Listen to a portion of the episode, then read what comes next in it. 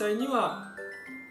少しはカーブがありますのでここに本底がつくとねその厚み分カーブが強調されますから今回はそれでいきたいと思います。もちろんあの皆さんは作る方はですねここのカーブの雰囲気は好みで結構なんですがあんまりですねここをてんこ盛りにして丸くしすぎる理由はないです。ですから、うんと、この部分については踏みつけこの平らに作る分ですね。この辺りについてはえっと基本的に平らな方がいいです、えー、ここをてんこ盛りにしてカーブにして、えー、出来上がるともうほんとコロンコロンですから不安定な靴になっちゃいますのでここはあのフラットに作った方がいいなと思います。の辺もちょっとへこんでるところはあんまりよろしくないのでへこみはないように少し補ってあげましょう。でこんな風にねえっとついてきてしまうのでそんな時に水をちょんとねつけるとやりやすくなります、まあ、つけすぎると流れてきちゃいますからそれはそれであれです。注意が必要ですがこんな感じですね。でまあこの辺ついてるの取ってもいいですし取らなくても後でプチッと取れますからそんなに神経質にならなくていいと思います。もちろんですねこれ後から削ることもできるんですよ。ですけどあのあまり削ることを想定して盛らない方がいいかなと思います。もう片一方ございます。で乾くまで、えー、丸1日以上必要ですからちょっとねこの後作業が空いてしまうので先に例えばあのこの程度のねあの本底のカーブだったら先にえ、っとなんだっけ本底の型な中物のカーブがこの程度だったら先に本底の型を取ってしまってもいいですでここの部分かなりカーブ強くするよとかっていう場合はですねあの今このまんまゲージ取るのと後々が変わってくる可能性がありますからその時はちょっと後から取った方がいいっていうことになりますけれども。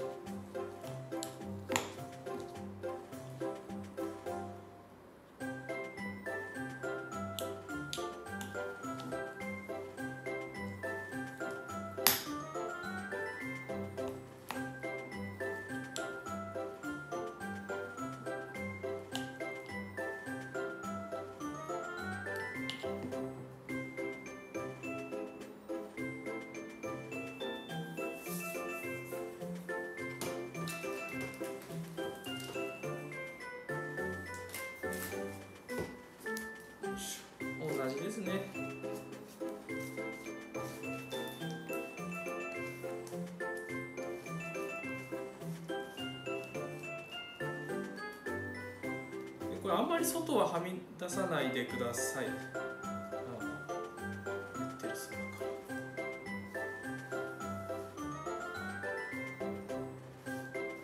この糸より外は後で銀を書いて、えー、本底が貼りやすいように銀をあ皮の表面をね荒らしますので、まあ、糊がついてるとその時、えー、邪魔ですからあんまりきすぎないようにしましょう。はいこんな風に全面塗ったらのせていきますね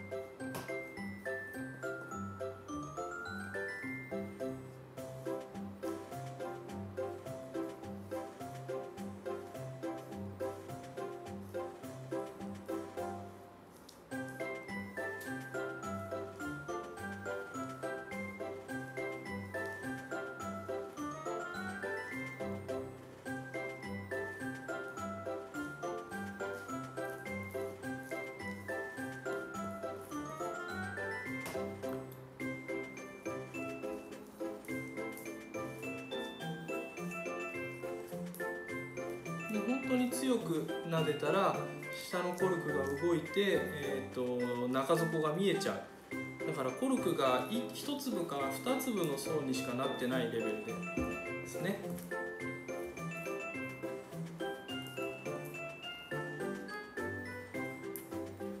何気ない作業ですけどこれで左右の仕上がりまた違ってきちゃいますから結構、えー、気使った方がいい作業ですね。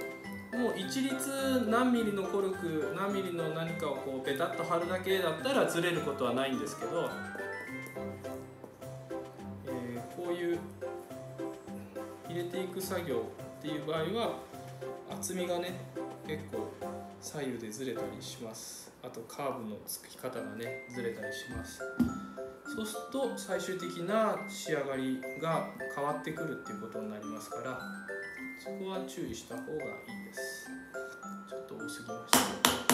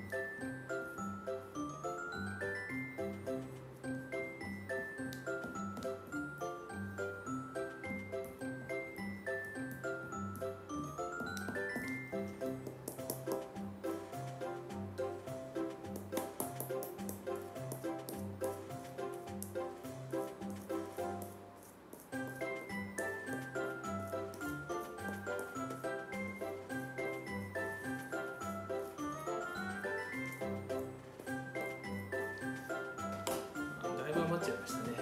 まあこっちもこれで完成です。このまま、えー、2晩ほど置くようにします。あとそれからこっちですね。これこのまま乾いちゃうと、えー、もう使い物にならなくなりますから、えー、余った分はもうしょうがないです。これコルク多くしすぎちゃった分は捨てるしかないんですね。ですから中身きっちり出して捨てて、えー、水を入れておくようにしてください。瓶が使い回しするようでしたらもうこれで使い捨てだっていうんだったら構いませんけれども瓶使い回すようだったら水を入れて、えー、こういったスプーン類もね水の中につけておきましょう。はい。以上です。はい、えー、2日ぐらい経ってね乾いてくるとこんな感じになります。下のよく見ると下の中底が見えちゃうぐらいですよね。本当厚みとしてはコルク1粒分かあればいいぐらいの厚みしか隙間がないような状態です。ですので本当に薄く薄く注意して入れないとてんこ盛りになってしまいますから量の方ねかなり注意してください。で、まあ、今回ちょっと海苔多くやって海苔多い方がやりやすいんですよ。ただこういう風に乾いた時にね海苔の部分がこんな風に何もないところが出てきちゃったりしてちょっと隙間感になっちゃいますね。その点やはりあの細かいコルク多めでやるとこういう風な隙間ができるっていうことがあまりなくねできるので、まあ、もし手に入るようでしたら細かいコルクを多めにや使った方が、えー、綺麗に隙ムラなく行うことができます。こんな感じで、えー、コルクを入れるようにしてください、まあ、下から見た感じこんなですね。ほぼフラット。少し凸凹があるような気がしますがこれはあの後で叩いて